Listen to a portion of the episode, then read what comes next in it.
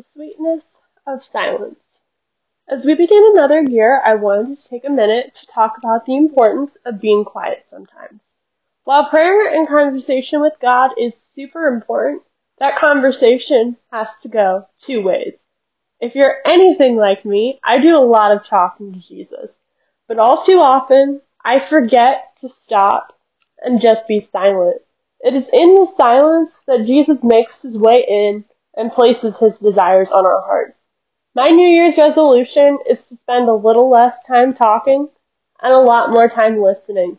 It's in the stillness and the silence that God reveals his splendor to us. After we bring our needs before God in prayer, we just need to stop and just be in his presence. Sometimes he sends us his answer right then. But most of the time, that answer comes later. If we get caught up in the busyness and the noise of our world, we may miss it. So my challenge to you today is to turn off the radio in the car and just listen. God may be trying to say something to you, but you may not have heard it yet over the commotion of everything else in your life. My prayer today and every day is that I can hear what God is calling me to do in this life.